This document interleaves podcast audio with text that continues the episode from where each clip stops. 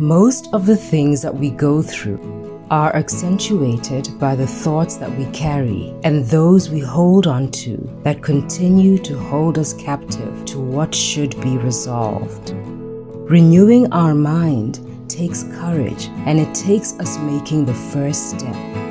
Renew your mind to God's Word because when you change your mind, you change your life.